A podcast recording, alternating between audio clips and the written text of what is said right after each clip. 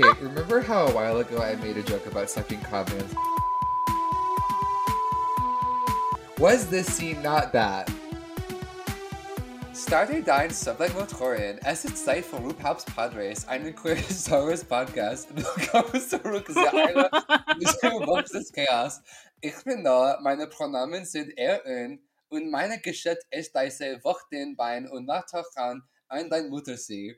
I think Noah should be voted off the podcast. I'm sorry. Yeah, I think the wrong host is missing today. Okay. This is what happens when you have a man in your space. I don't know why I'm able to do that entirely in very poor German, so sorry about that. But anyway, start your sublight engines. It's time for RuPaul's Podrace, a queer Star Wars podcast. Welcome to our second episode of The Mandalorian Season 3. I'm Noah. My pronouns are he, him. You can find me on social media at The Jewish Jedi. And my gender this week is Din Djarin's canonical dip in the Mother Lake. Really? Yes. Wait, you're what? Correct.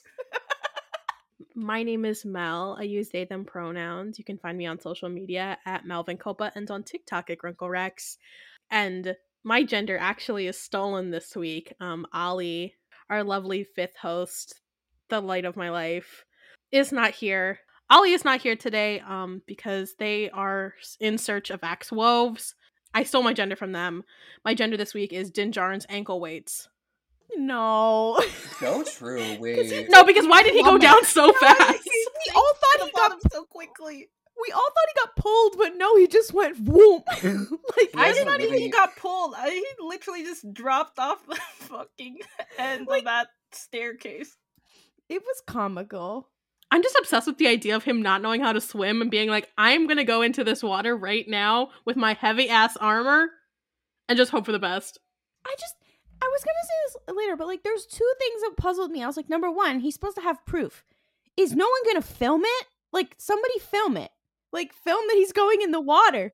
Bo-Katan grabbing her fucking iPhone and going, okay, go. You can go now. Oh, what if, he has, a GoPro in his, helmet? POV, I have fallen into the water. He's making content for a fail compilation? Yeah, it's just you see him, his POV of him walking into the fucking water and then suddenly No, because why is Din Djarin in an alternate life? He's one of those urban, foreclosed mall explorers. He's today we'll be going to this dilapidated house. Oh, wow. That's, because that was the first thing. And then the second thing I was so he'll check for, breathable air, but he won't check for, maybe he can't check the depth of the water or whatever, but check if there's a bottom for him to walk out into, or ask Bo-Katan, be like, hey, you had to bathe in the waters. Is it deep? Would you not ask, can I walk out in this? He just went, no, he committed the biggest sin. One of the first things you learn in driving school, which is if there's a large body of water, don't drive into it. You don't know how deep it is. He didn't even drop off nothing. He just went, I'm putting it in God's hands. I think he fully saw a staircase and he was like, oh, it can't be that deep. They wouldn't put a staircase here. And then he walked down into a pit. Hi, I'm Claudia. My pronouns are she, her. You can find me on social media at Kaludia Says, Kaludia Says. My gender this week is Bo-Katan's unemployed era. Because as an unemployed white woman, you exist in multitudes, Claudia. Go off. As an unemployed white woman, I'm so glad I finally get to see representation for myself on screen, because she really, not only was she an unemployed woman but she's made a little nest for herself. And I was watching that in my own unemployed couch nest, and I was like, wow, I truly have never been able to see myself represented on screen so well.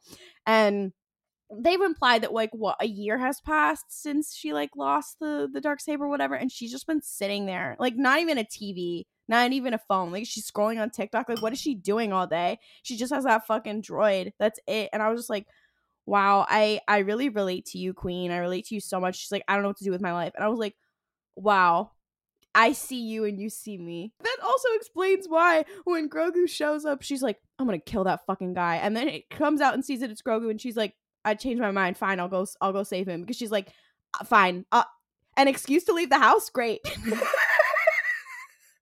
I fear she and I are the same. Anyway, I promise I'm not on the verge of tears. My pronouns are they, them. You can find me on social media at Kawaii Jessio. And my gender this week is the wet boots that Din and Bo-Katan must have now, because why did they fucking jump into the water with their fucking shoes on? So true. Shut the fuck up, because I literally was thinking the same exact thing as we were watching it. Din was like taking his stuff off, and I was like, oh my god, is he gonna take his clothes off? Like, what's going on here? But then he didn't even take off his shoes. I was like, girl, that's like, once again, number one thing you're supposed to do when you go into a body of water like that. Take your shoes off so you don't have to get like issues. Yeah, they're gonna be walking around. You're just gonna hear squish, squish, squish. Also, I know that water smells awful. I know that they're both coming out of that smelling like the world's most disgusting river, and then you have to get back in your car dripping wet. No, like, but it's so bad because it's also like, this water is full of what? Like bacteria, radiation, diseases. So it's like, yeah, I get why you don't want to take your shoes off, but also like, sir, like this water is actively going to make you into the Teenage Mutant Ninja Turtles. Like I Din Djarin got turtleified. He became Shredder, actually. Oh wow. It's gonna be that goddamn rat. That water is the equivalent of when you are on the New York City subway and something drips onto you and you're like, that's it. I'm leaving this mortal coil, whatever is. Is this episode not just Din and Bo-Katan being that guy who swam in the Hudson River? The water quality in the rivers and stuff around New York is improving. They've been doing a lot of work on it in the past, like, decade or so. So, whatever, however... This is the equivalent of him swimming near Gowanus, so. I would be remiss not to mention, for Ollie's sake, that this is a lot like Lorde when she swam in the Potomac. Not the Potomac! Yeah, she dove right in. That's scary. She was on stage and she was like, I went in the Potomac River and it was so refreshing, and the entire crowd, like, audibly was like, oh god, are you okay? All the Californians who were swimming in the flood water is just like, y'all, do not swim in the flood water. You don't know what the fuck is like lifted to the surface because it's flooding. That's Din's like, I know there's dead bodies in it. That's okay. And you're like, girl. Well, there were so many moments of this in the episode where like he was like, okay, I gotta check if there's breathable air. Great, there's breathable air. I'm like, she just told you that they used nuclear fusion bombs in this place. Are you not going to check for fucking radiation? I know that your homeschooling on Concordia had to be fucking ass, and there's probably not a Geiger counter in your helmet, but my guy, you're just like, let me bring my child here. Oh, air is good to breathe. He is getting cancer, unfortunately. So do we want to get into... Our general thoughts on the episode? Yes, I have one really big thought. Where the fuck was Cobb Vanth? Y'all brought us all the way to Tatooine. You brought us all the way to Tatooine, and we did not even get a single mention of my gay little cowboy. He's sleeping beautying. He's how long? He's chilling with Boba Fett. Yeah. We got a Boba Fett mention, but not a Cobb Vanth mention. Every day, people are preying on my downfall. Every day, I continue to lose. Din's two boyfriends are kissing each other. Boba Fett's has stolen Din Djarin's boyfriend. He's like, well, we'll just date each other since Dinjamin is busy. Okay, wait. No, because Polycule of the Century, I think yes. No, I mean, in all seriousness, I was telling... we were talking about this earlier before we started recording, but this is actually the first time that I realized that Peli Motto is played by Amy Sedaris. The credits say Amy Sedaris in large letters every episode, and that's really brave of you. Once the theme plays, I go, oh, the show is over, we can turn it off. I don't know how I didn't know this. I just, I'm rewatching Bojack Horseman, and she talks, and I was like, Princess Carolyn? And I was like, wait a minute, that's Amy Sedaris. The Princess Carolinification of Peli Motto. Okay, but like, low-key, I could see it. Now, I did like the little Tatooine sequence. She's such a fun character. I was happy to see her, even if my wonderful Timothy Oliphant was not on screen. Yeah, I like the Peli sequence. For one, she totally scammed that guy. What a girl boss. Like, she and the Jawas, like, she teamed up with the Jawas to steal parts of that guy's ship, and then like, oh yeah, I gotta fix your ship. It's gonna be extra because, you know, I gotta get the parts, and also it's a holiday. You're making me work on the holidays. What the fuck? And then they're like, peace out after he leaves, and she's like, okay, put it back on, crew. I love her and her little pit droids. I am utterly obsessed with... Here's the thing about Tatooine. I don't really give a fuck about it one way or another. Love the Tuskens. As we all know, I'm a Tusken appreciator in this house. Another thing I do love quite deeply is the Boon to Eat Classic. So this really did feel like a quite great moment for me. Getting a reference there. You know, I was like, maybe Easter eggs had a point. Maybe she snapped. This was a Mel episode. Like, other than Axe Woves, this was a Mel episode. Like, oh, literally. If Axe Woves had emerged from the waters, the minds of Mandalore been like, oh my god, hey guys, oh Jesus, I'm here, guys. That would have been everything. That would have been the best episode of television, period, ever.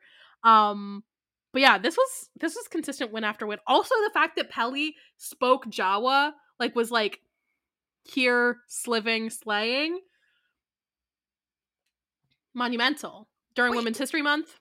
We love to see it. Speaking of languages, also, we have Din, who's understanding the droid or whatever, and I'm like, and when did he learn droid language? If he doesn't like droids and doesn't interact with them a lot, when did he learn droid language? Because not everybody speaks or understands binary in the Star Wars. But he's like, I don't like droids, but he speaks binary. Like, the languages that he canonically knows are like, we don't actually know if he knows Mando'a or not. Oh my god, canonical no Sabo kid. Anyway, but like, we don't know if he canonically knows Mando'a, but we know he knows binary and Huttese and Tusken Sign Language. And I'm like, and some of these, like, are so specific. When did you learn them? I'm like, obsessed with his mind. But now, of course, I've ADHD'd my way to no Sabo kid. Din Djarin is so precious to me. So we have that scene in this episode where Bo-Katan is like, what do you mean you didn't drink this soup? Like, everybody grew up with this soup. And he's like, you didn't get your soup, Pog Champ. Yeah, and she's like, you didn't grow up with this soup. And he's like, diaspora kid. He's like, no, I didn't. And I did have a slight moment there, but then I was like, oh, it would be very funny if he also did not speak Mando'a. If you are not Latino, you might not know that, like, if there's somebody who's like, they only speak English, whatever, because their parents never taught them Spanish, whatever, you call them a no sabo kid. I could probably be in that category. I'm the Filipino equivalent of that because I can't speak Tagalog. I'm obsessed with his mind, and if they say that he can understand Mando'a but he can't speak it, he's just like me for real. We might have to have a more serious conversation about Din Djarin and diaspora also, because that little moment where he's like, look, that's where our people come from. And I was like, oh, he said our people. But then he was like, I haven't been there either. Something in me. I had a moment. I went through something. No, because I literally wrote that down, like, while I was watching, like, because it was, I like had my phone open, and he was like, that's all of our people can trace our whole lineages there. And you know what? I've never been there either. And I was like, I need to sit down for a second. I was gonna say, this episode had like a few diaspora moments that I was like, oh shit, I really felt that. Also because this episode had a mikvah, which I'm just saying, I know that not all bodies of water that are holy are canonically mikvahs because there are no Jews in Star Wars directly. However, a mythical body of water that you cleanse yourself in, I'm just saying the Jewish parallels really do not stop. But no, I really enjoyed that. Whenever Din is like, I'm not really sure where I belong or who I belong to, I'm like, oh, my good bud, I really do feel you there. Drinking matzo ball soup, so true. Overall, I really liked this episode. I thought my only gripe with it was that I couldn't see shit. Once again, it was like, we're coming to Mandalore. Finally, we're doing it, guys. We're finally doing it. And like, yeah, the shots where you could see like the ruins of Sundari and all of that, that was fine, mostly. But the rest of it, I couldn't see shit. And what really made me mad was when, you know, when you look in the credits and you can see the concept art, and they had the concept art for kind of the place where the living waters are, where he walks in and takes a tumble. And it's supposed to be where that scene is. But in the concept art, it's way better lit. So you could see kind of all how cool it looks, whatever. And I was like, oh, shit. And also, like, you can tell when this is a problem when, like, people are trying to do like funny memes or like comparison gift sets or whatever, and you can barely see shit in the like screenshot. Like, fine, when he's underwater, sure, that makes sense. It's supposed to be dark, whatever, and I get it. It's like, but it's also like, for example, I was making a lot of parallels to the Hobbit movies because like, oh, they're going to the mines of Moria that they were chased out of, and then we find a monster there. Okay, it's the Hobbit. Okay, got it. But in the Hobbit, I could actually see. That's the thing. I could see most of the time. And even though those movies were made later, so that though they still had a bit of this problem, whatever, but like, I could not see shit most of the time. And I was like, I get it. We are in the caves, but it is, I was like, you're spending millions at this point on this, and I cannot see anything. And like, he's having to do all body acting, whatever. You have Bo-Katan acting her fucking ass off, and I'm like, I can see about 60% about of what's happening. And how do I know? It's because I have a huge, and everyone's like, oh, change the settings. I'm like, I have changed every setting on my TV. I have a giant HD TV. I watch it during the day. I've closed every single blind there is, and I still can't see shit. I'm like, this is one of the biggest TV shows in the world. I should be able to see what the fuck is going on. I'm tired. I'm exhausted. This is a huge moment. And it's like, well, I can see about half of what's on the screen. Thanks. For the most part, I really enjoyed the episode. My gripe, though, with the episode was when Bo-Katan started talking about her family. And I was like, oh, Satine. Hello? Satine? Hello? Hello? And then she just does not even mention her sister at all. She's just like, oh yeah, my family used to rule over this place. Haha. Also my father. I was just like, wait. My good friends who love Mandalorian stuff like Julia. They were like, wait, why is her father now alive? What's going on? So now I'm just confused. Also, why is Star Wars so afraid to like name drop the prequels women, like with Padme before in the Obi-Wan show, and now with Satine? It's just like, say their fucking names. Say their name right now. Satine, where are you? Is there like a very specific legal battle where Disney's like, we can't say any of the female characters' names from the prequel trilogy era?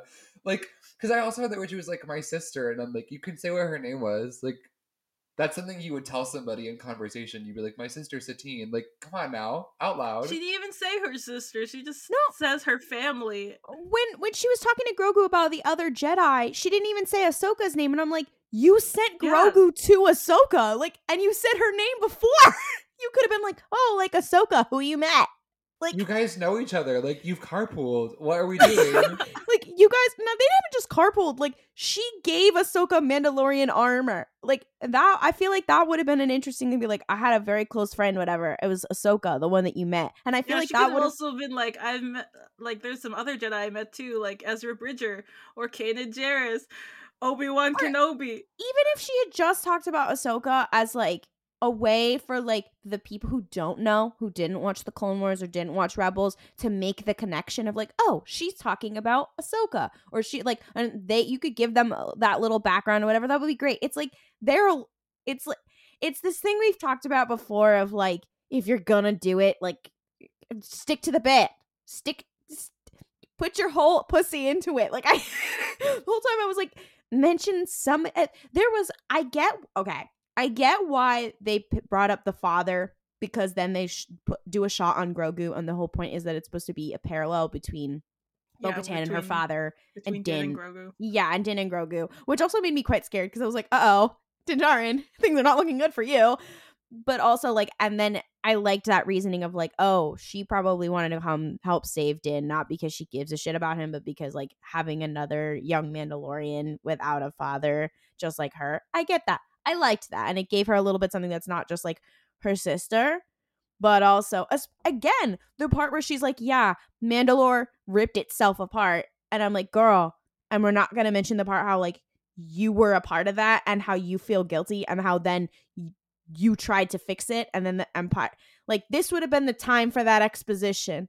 This is like the second episode where it's like, you should have given a little more detail here, and it would have helped with the character. And also like, they were having that relevant conversation. Like, Din clearly was like, he's like, I clearly didn't know. I don't have the whatever. I was like, just say it.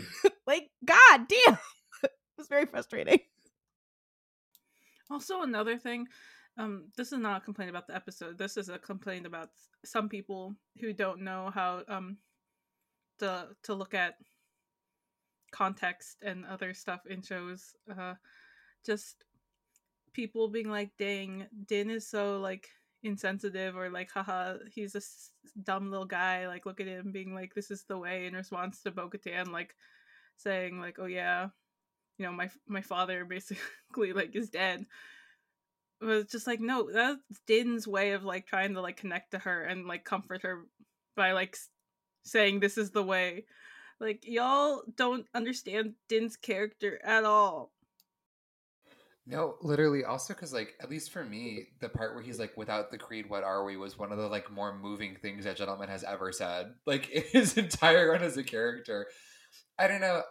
The way that this show has always dealt with, like, themes of religious orthodoxy is sort of interesting to me. And I don't know. I liked that that so far this season, given it's only 2 episodes, but still is, like, taking time to sort of think about, like, what it means to different people. And yeah, I saw people on Twitter being like, wow, what a stupid thing to say. But it's like, no, that's his way of being like, we have, like, some togetherness. Like, I get what you're going through. And also to be like, for him, at least when he's experiencing, like, loss or tragedy, he's like, this is what I've got. Like, the creed is what keeps me, like, sane, basically. I think this was a main fear. We talked about this earlier, but, like, a fear of, like, oh, is he eventually going to realize what he was told was wrong? Like, because he said at this point, he was like, oh, Bo-Katan was right. Like, Mandalore isn't poison. And, like, he's clearly going through an arc of deconstruction of, like, many of the things that I was taught were wrong. But I think, so our fear is, like, oh, is he going to abandon the creed or going to take his helmet off or whatever? And, like, for me, I'm like, I hope he doesn't, because I don't want that message to come across that, like, an Orthodox religion is bad or something like that. What I hope is, and this episode gave me a little bit of hope for this, is that it's like he's going to go through a deconstruction and then choose to live by the creed because that, you know, because that is helpful for him, because he wants to, knowing what he knows or not having full knowledge or whatever. And I think that would be really powerful to see. And the reason, and like that little, actually, a couple of the conversations with Bo-Katan was very, like, and clearly we see a development of the relationship between them, because at first she's like, oh, you're one of those fucking cult bitches. And now she's very much like, you know what? I'll go with you and I will help you. I don't believe in this, but I know this is important to you. And, like, you know, as somebody who has, like, friends of different faiths, or, like, or I don't believe in certain things, whatever, like, I think that's a very interesting and nice thing to show, even if they are from the same culture as well. Like, to be like, I know this is important to you, and I'm gonna help you, whatever, and I'm gonna give you what, you know, this is my experience, and it was traumatic for me, whatever. But if this is helpful for you, then I'm gonna help you with that. And I think that would be very important for him. So I hope that's what it ends up being. It seems like that's where they're trying to go.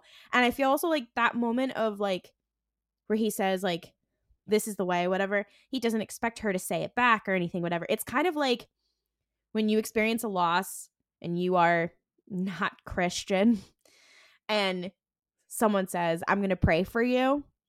And I know, at least, like, for me, I like, for some people, they're like, I don't want that. No, thank you. But for some people, they're like, I know that for you, that means that you care. So I will take that or whatever. Like, that is the way that you are sending me love or whatever, because that is what you believe in.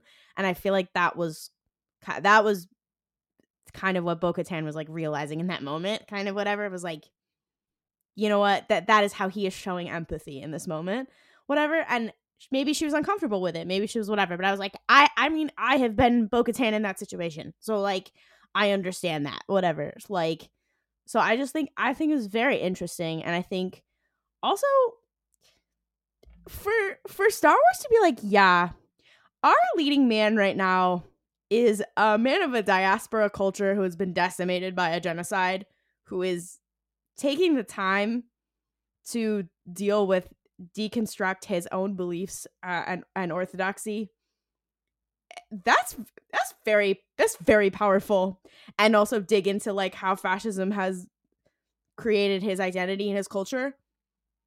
They kind of popped off for that with that one. They kind of did. And I was like, I know we talked about like political and stuff with Andor or whatever, but I was like, oh, okay, all right, The Mandalorian, all right. Yeah, I think that this season has a really great opportunity to discuss interfaith like relationships in a community.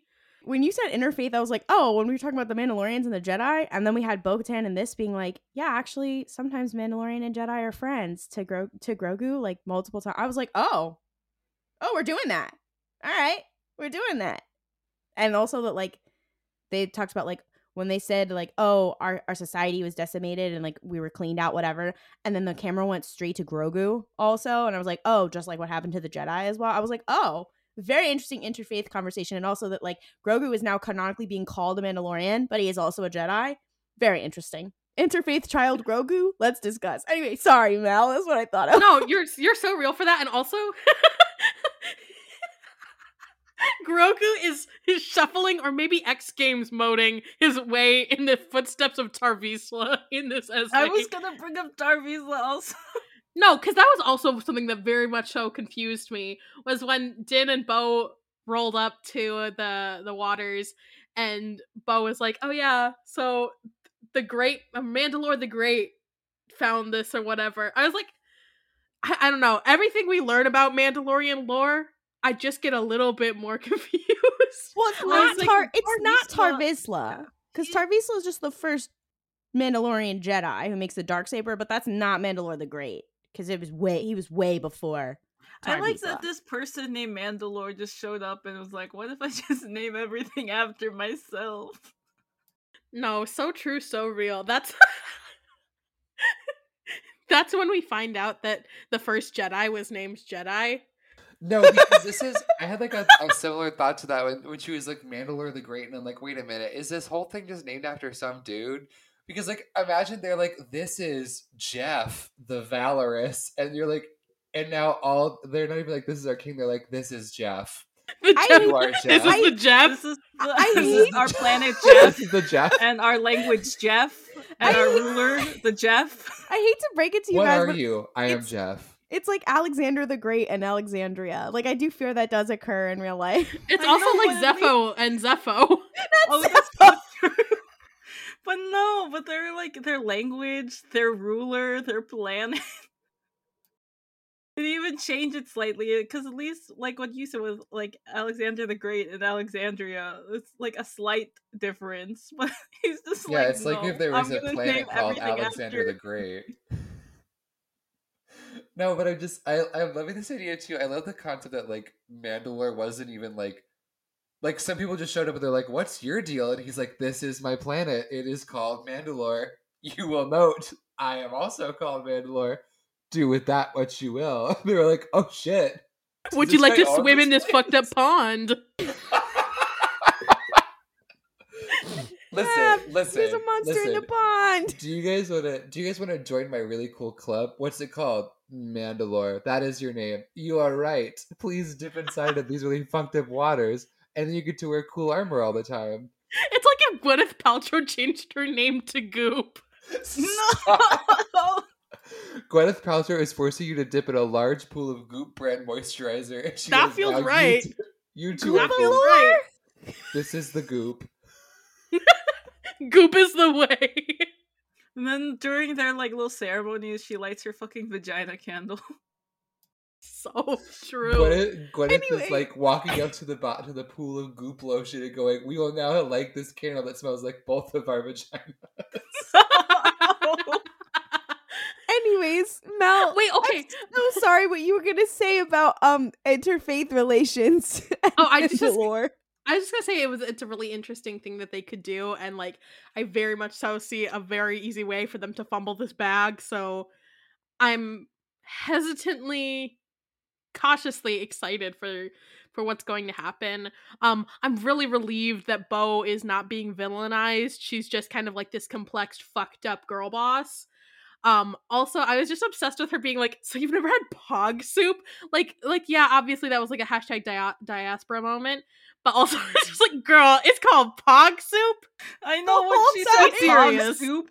When she said pog soup, I was like, pog? Pog? No. Poggers? Pog jam? No. I was like, okay, wow. Is the species of monsters that attacked Din called the Among Us? Like, what is happening here? Speaking of which, we need to talk about those fucked up little guys, because they rolled up to the scene. I was like, who are you? Okay. I'm like, just what is that? I'm imagining the scene in I can't remember if they're on Mandalore itself, but in Rebels when Sabine breaks her dad out of jail and they're all like fighting and shit, if those little fuckers just like appeared, that would be fucking crazy. Like, what? Okay. Also, Grogu killing one of those fuckers. So true. Yeah, and the fact I did not know that Grogu's little baby basket had car capabilities. I was like, he is zooming around. I think Din upgraded it. He was like, I'm making it into a fucking Mario Kart. No, I think he's like Peli Yoshi in that thing. Peli is like, hold on, I gotta help this child because his dad definitely can't do shit. Hold on, I got you. This Grogu's is a very, very... Grogu is getting in his levitating baby Bjorn and going to Target. No. Okay, this is such a niche reference. I don't think any of you watch Danny Gonzalez, but he made a video reviewing the tactical stroller. This is literally the tactical stroller, guys. Oh, wow. I really said that Grogu's tactical stroller doesn't have, like, a gun button or something. I feel like it should have had a gun button. Also, okay, has anyone else here played Elden Ring? Okay. I'm just going to tell you this. That entire, like, sewer sequence with, like, the weird fucked up little dragon girlies and also the, like, guys that, like, the clubs or whatever, that is just Elden Ring. That literally is a whole environment in Elden Ring. You have to go in a sewer to have this big fucked up hand give you a hug, so you can become the evil god and burn down a big tree. And whilst you are down there, the two enemies you encounter are some fucked up little dragons that fly around and try to attack you, and a bunch of really tall dudes with, like, clubs and axes that are like, we are going to beat you to death. So you're telling me that if the camera had panned the other way, written on the wall would have been finger butthole? Yes, I am saying exactly that. No, because Bo-Katan goes to, like, read... And Din's like, is this some ancient Mandalorian inscription? And she's like, no, it says finger, comma, butthole. In regards to all those fucked up little guys in the fucked up ruins of Sundari, we did get another little gator crocodile pal. And I was like, what the fuck is with them this season? And their little reptilians. This one had wings, though, and was small. So I was like, slay. That's like a little dragon. I want to be that creature. No, literally, Lyle Crocodile rolled up on Grogu's ass. It was insane. Where's the edits of fucking... the, like, I have seen them. I have seen them, unfortunately. But it was also... It was very... I do very much appreciate the attention to, like, creatures and how... I'm like, we're going back to Star Wars' roots, which is we're going around gross little swamps with little creatures and lots of animatronics and puppets. I really love that. Also, we do need to discuss that Grievous ass looking motherfucker who was like, I'm a Matryoshka doll of several different kinds of spiders. He was literally giving... He was like a crab. He was literally giving Zetar from the High Republic. Oh, you're right! Yeah, I wanted to talk about that little guy too. Fucking, and how Din getting fucking stuck in the bear trap. Once again, Din, I know you were homeschooled, and I fear on Concordia you may not have been vaccinated. Get tested for tetanus and hepatitis right now, sir. Oh wow! I've just realized. I'm just imagining Saw, but instead of those two men at the beginning, it's Bo-Katan and Din. What? No. Wait, do you mean Saw 1 where one of them is like, I have to saw my foot off now? Exactly. Oh, wow. And who is sawing his foot off but Din Djarin? I'm sorry. No, because now I'm thinking about, like, Din Djarin in the context of, like, that era and, like, style of horror movies. And hear me out. First of all, Din Djarin is portrayed by Drew Barrymore, but more importantly, Scream, it is Din Djarin on the helmet going, do you like scary movies? No, because low-key it was giving torture porn, because, like, that creature was, like, sucking out Din's blood and other fluids. Like, girl, what? First of all, been there, but... Not enough, like, because at first I thought they were just gonna, like, he was gonna just spit roast, like, Din, like, you know, like, because he put him... I was like, okay, where's the little fire? Is he gonna start roasting Din Djarin in his little cage? But then he fucking stuck those, like, tubes in him, and it was, like, sucking the blood out. I was just like, what is happening here? What is that? Why are you doing that? I'm so confused. Were they implying that whatever that being was that had turned itself into 17 crabs in a trench coat used to be human? And so it was sucking some sort of human blood or whatever, because I feel like the eye was supposed to look kind of human, and it recognized Bo-Katan's name. Oh, did see? It was Corky Kryze. No!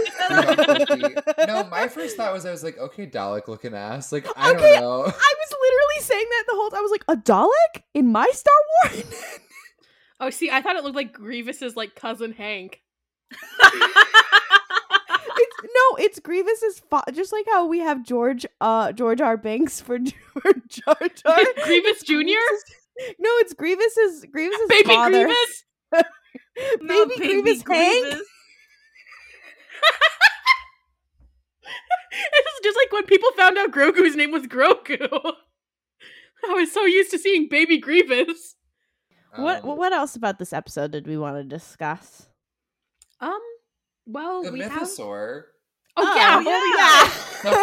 We always forgot about our bestie, the Mythosaur. That shit was really cool. One little detail I loved about that. First of all, I love a big fucked up thing underwater. Not when I'm actually there. Please do not transport me to a place where I'm in a large body of water and look down and see like an eye or something, because I'll give up. Just kidding, I'd win. But I did. One little detail I really liked about that whole sequence was, one, that it came out of fucking nowhere, and two, like, Bo-Katan visibly gasps when she, like, sees the Mythosaur. I was like, yeah, that shit was cool. Bet you feel real stupid now, huh? Being like, oh, I heard it was a Mythosaur lair, and guess what? I need to keep, like, suspending my disbelief, because every time I'm like, wait, they just put those helmets on, and they're, like, attached to nothing. Wait, they can be pressurized? Like...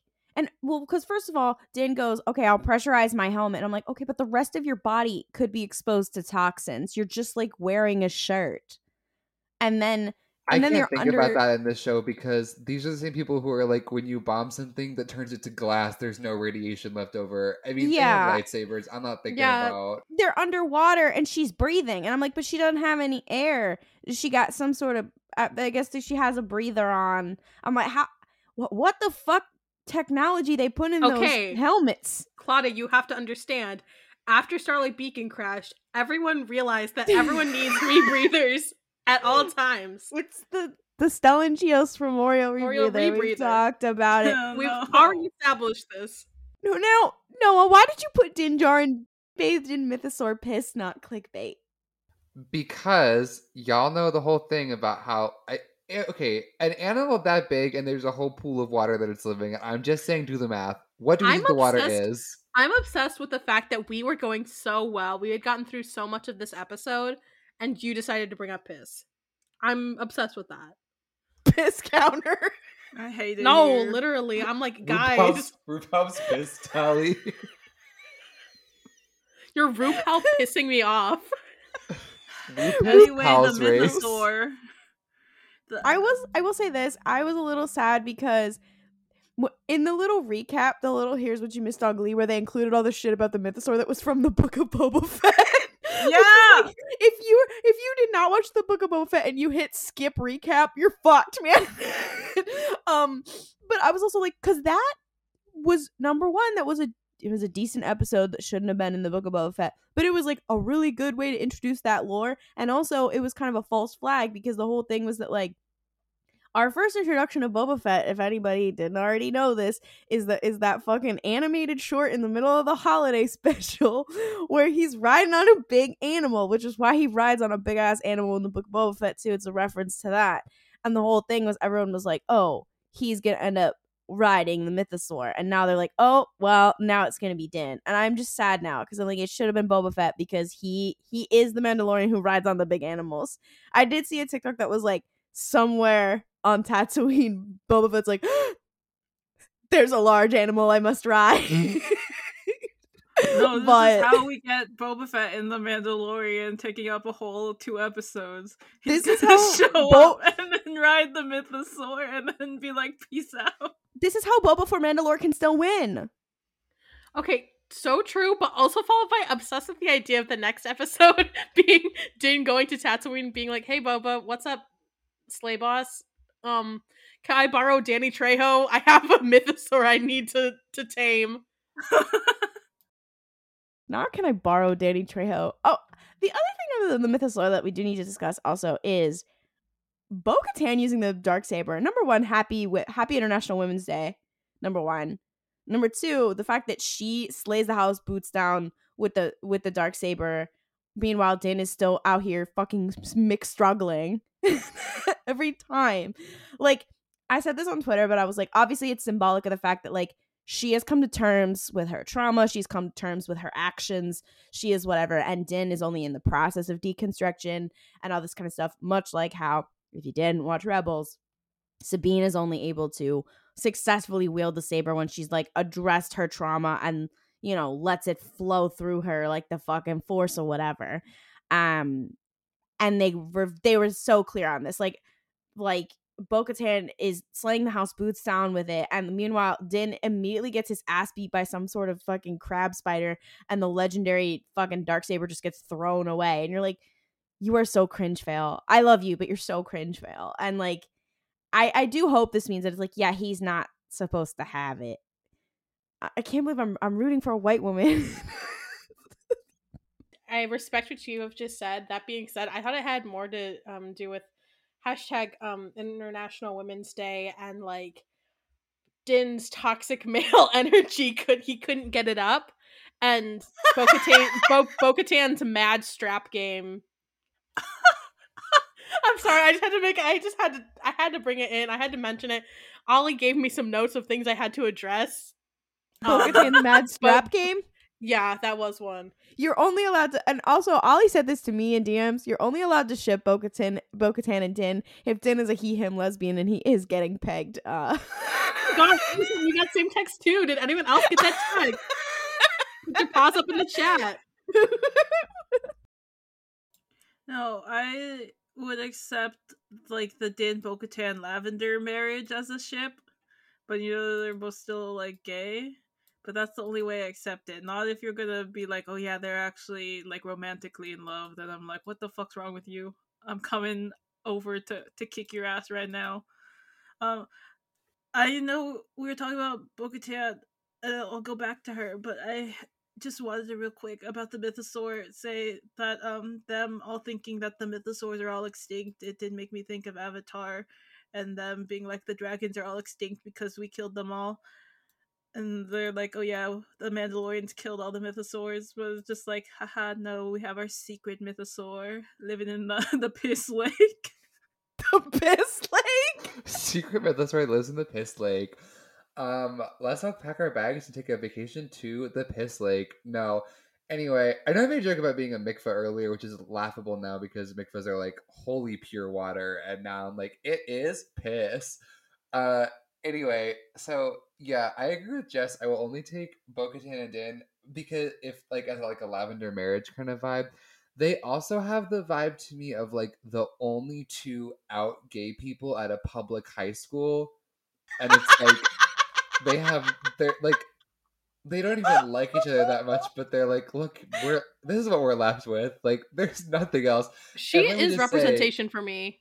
And he's representation for me is the thing, so I feel really seen by that because there's some kind of like mystical solidarity formed between a gay man and a lesbian where they're the only 2 out people at their public high school. Something happens to you. I don't know what it is, but something happens. Forged in flame.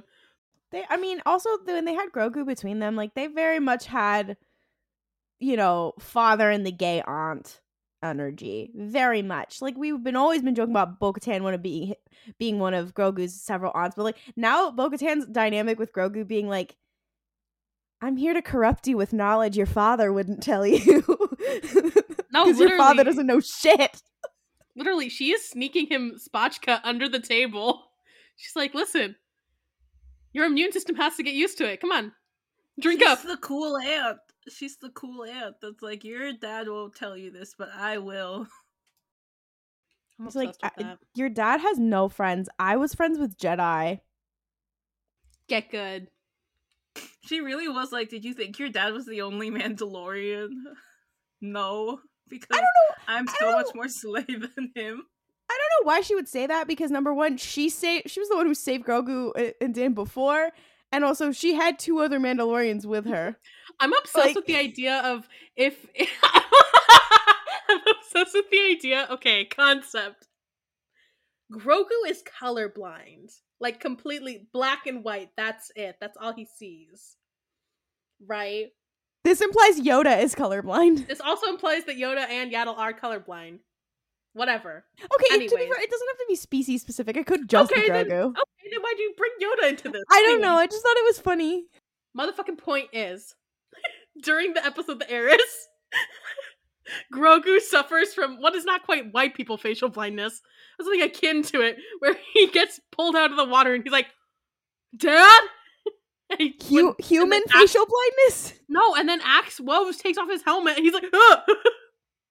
You're not my dad, he doesn't do that. No, oh my god, no, because that also, later, at the end of season 2, when Din removes his helmet, Grogu sees him and is like, wait a minute, hang on, there's more than one of you. Although, I do also like the idea, because like, I feel like she wasn't like, you never seen another Mandalorian before, but you know when you're a kid and you're like, my dad sells appliances, and someone's like, I also do that, and you're like, no, but my dad, like that's what he does. So I feel like Grogu's like, I see you guys wearing that armor, but the Mandalorian it's just this guy right here. Like, that's really all that, like, that's what we got. I do also like, though, yeah, that like Bo-Katan really came along and said, your father is a flop. Your father is a loser flop who's going to die, unlike me, who is unemployed and mega slay, which is just going further to establish the fact that her walking over and being like, your father is a flop is peak lesbian and gay man interaction when you're the only two out people at your high school energy. Because she's like, he's a loser, he's awful, however, I will be jumping into a piss lake for him. Not the fucking piss lake, we are terrible. But yeah, they really are WLWMLM hostility, but also friendship. The vibes that they have are just like, number one, we don't have a lot of male-female friendship. Not us being the people who are like, and why can't two men just be friends? That's us with Din and Bo-Katan. We're like, and why can't a man and a woman just be friends? And why can't they? Because, I mean, I mean, their relationship is just genuinely interesting, like, as besties and as buddies, as two, they are cringe fail just in different ways. They're two different flavors of cringe fail flop, and that's why they complement each other. They're platonic soulmates. Of the cringe fail coin.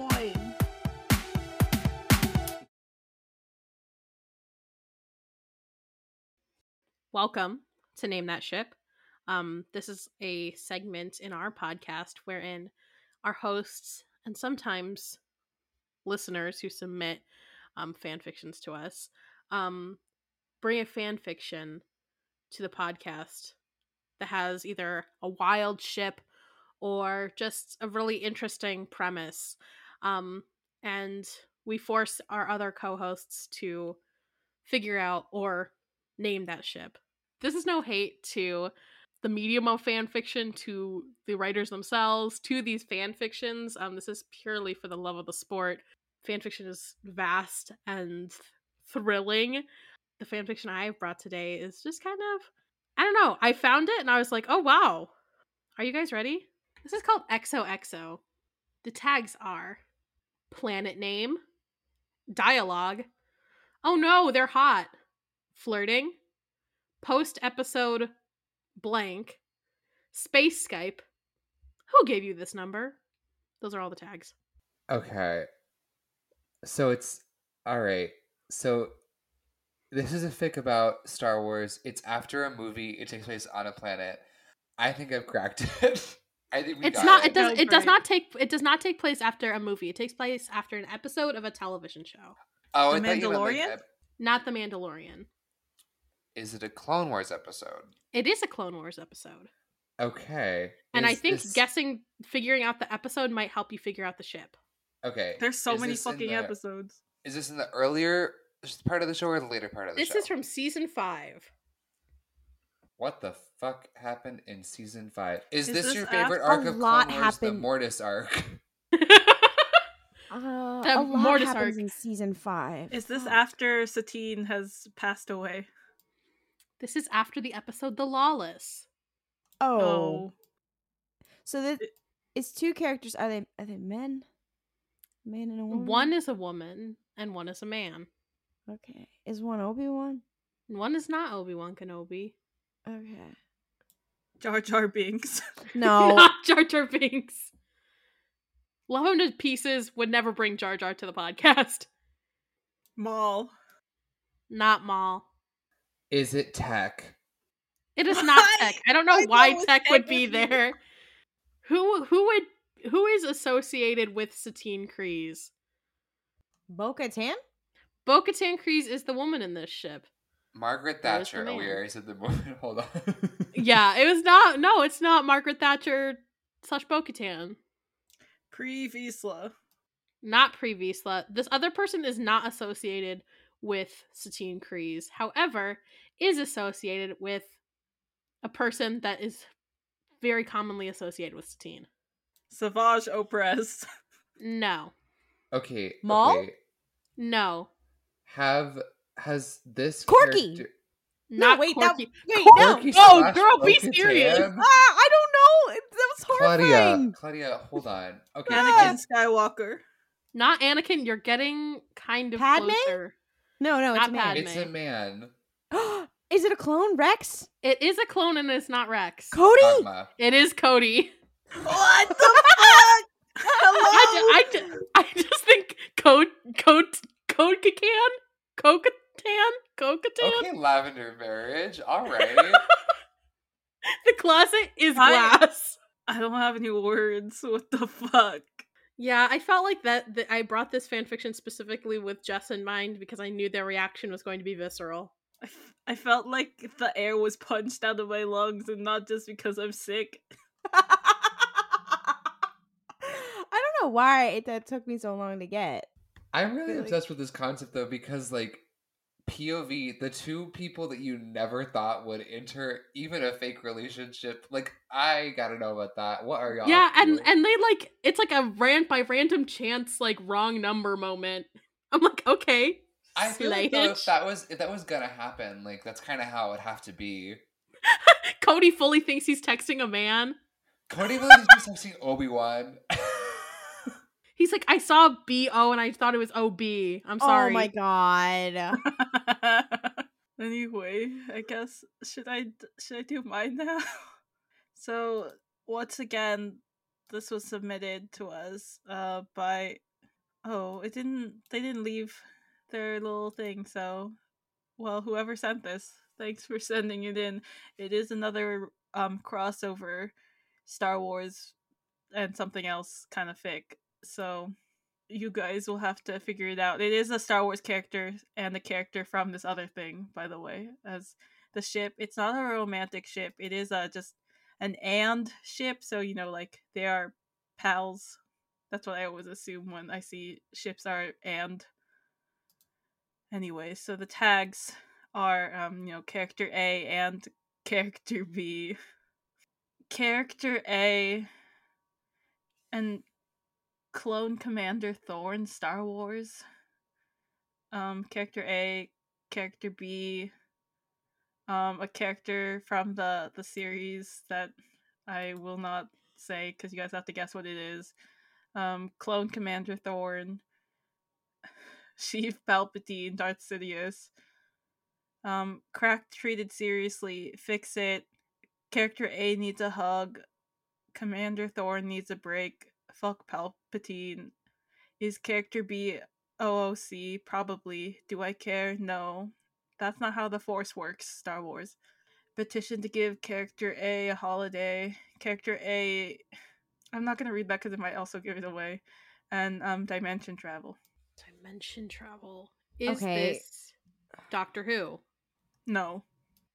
Is it something kind of like that? Like a sci-fi-esque show? No. Is it animated? No.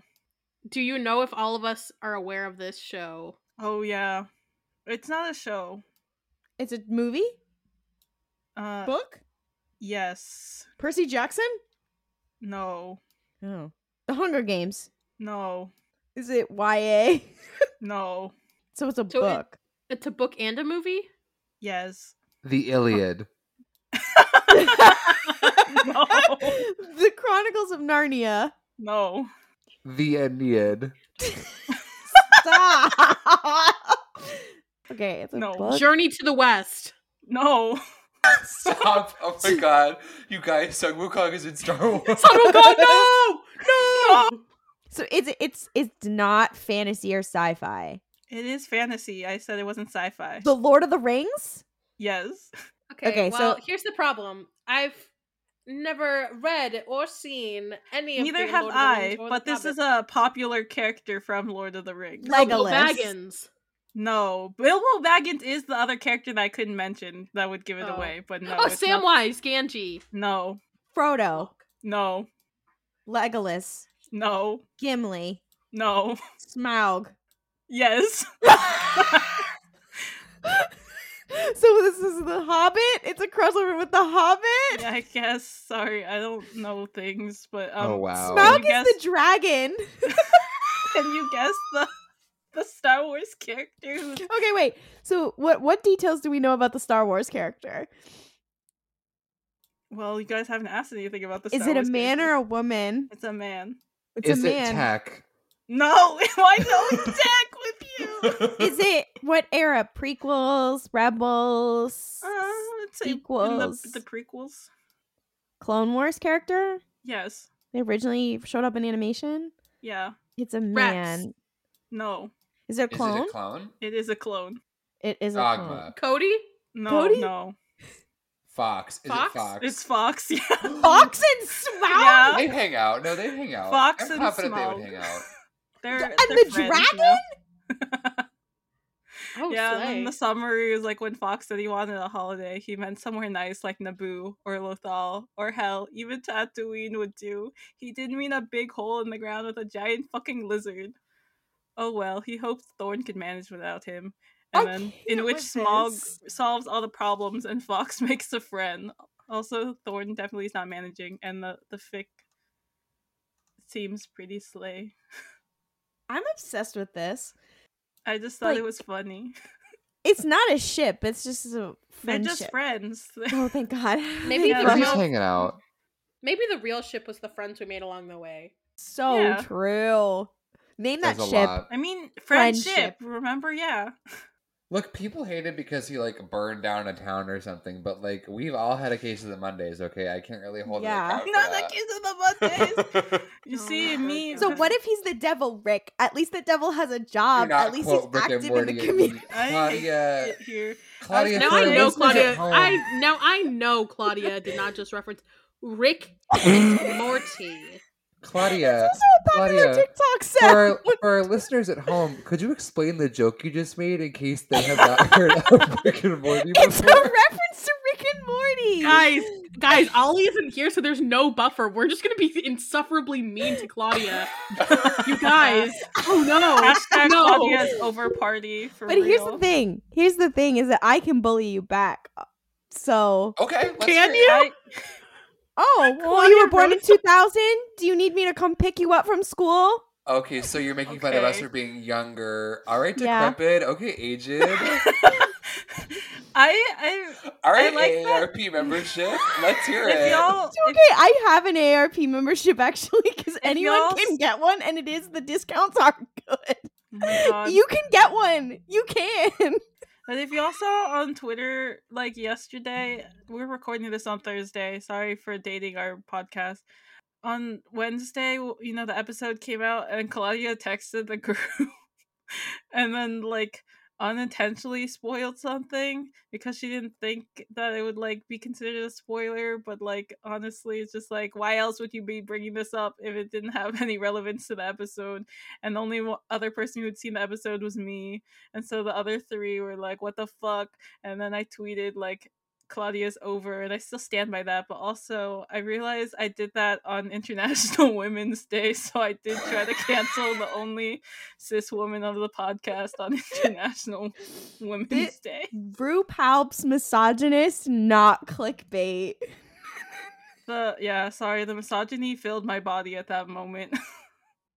As a side note, yes, the show that we are covering right now is The Mandalorian, which is a live-action TV show, and it is produced by Lucasfilm, which is a part of Disney. We also are not covering The Bad Batch, which is currently airing, for reasons that we have made a statement about if you want to go read it.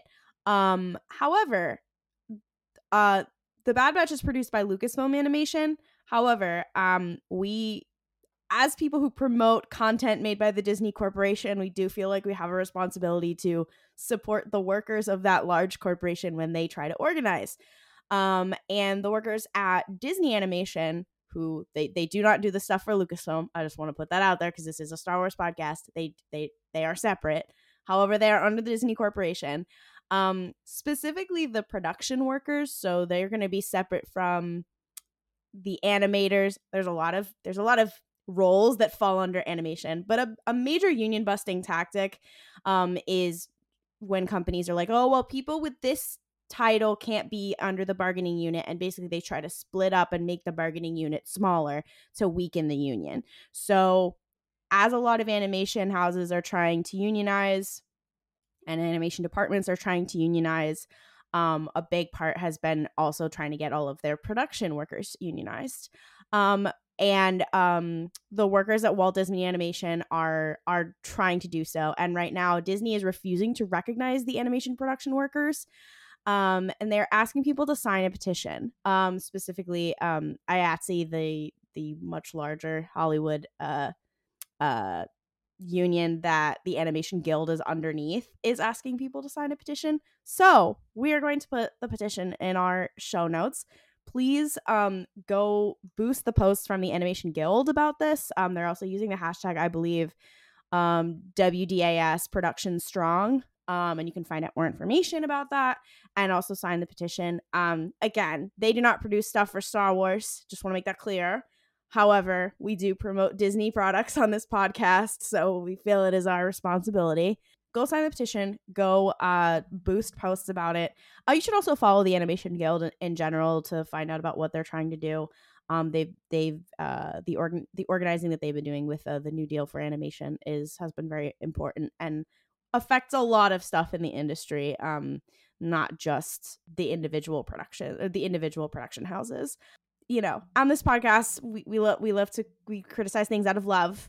And we also know that things are produced by large corporations that do things that are not great. So, thank you very much.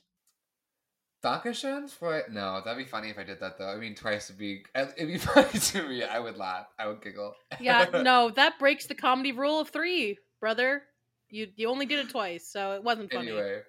I'm sorry, that was so mean. Where is Ollie to buffer all of this?